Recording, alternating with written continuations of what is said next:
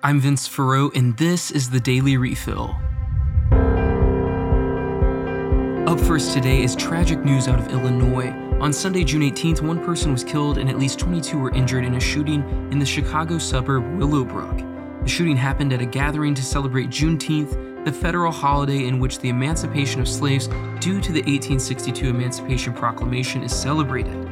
At this point, no suspect has been apprehended, nor has a proper motive been given for the case.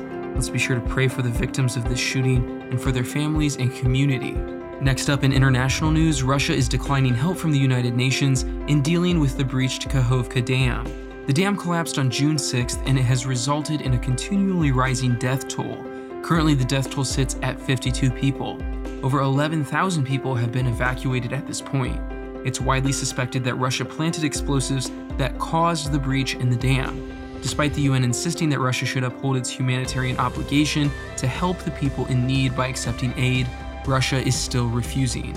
To close, we've got some church news for you. First, the U.S. bishops met last week to discuss, pray about, and vote on a number of documents, initiatives, and proposals. One of the proposals voted on focused on giving guidance to healthcare institutions regarding issues of transgenderism.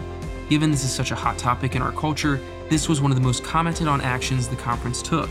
The guidance can be found in a revision to the original document that offered guidance on these issues.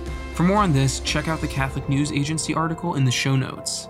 Last up, Pope Francis is out of the hospital and back in action. After undergoing surgery to repair a hernia and recovering, Pope Francis made his first appearance in the window of the Apostolic Palace in the Vatican on Sunday, June 18th. He thanked everyone for their support and prayers and asked for their continued prayers as he prayed for them.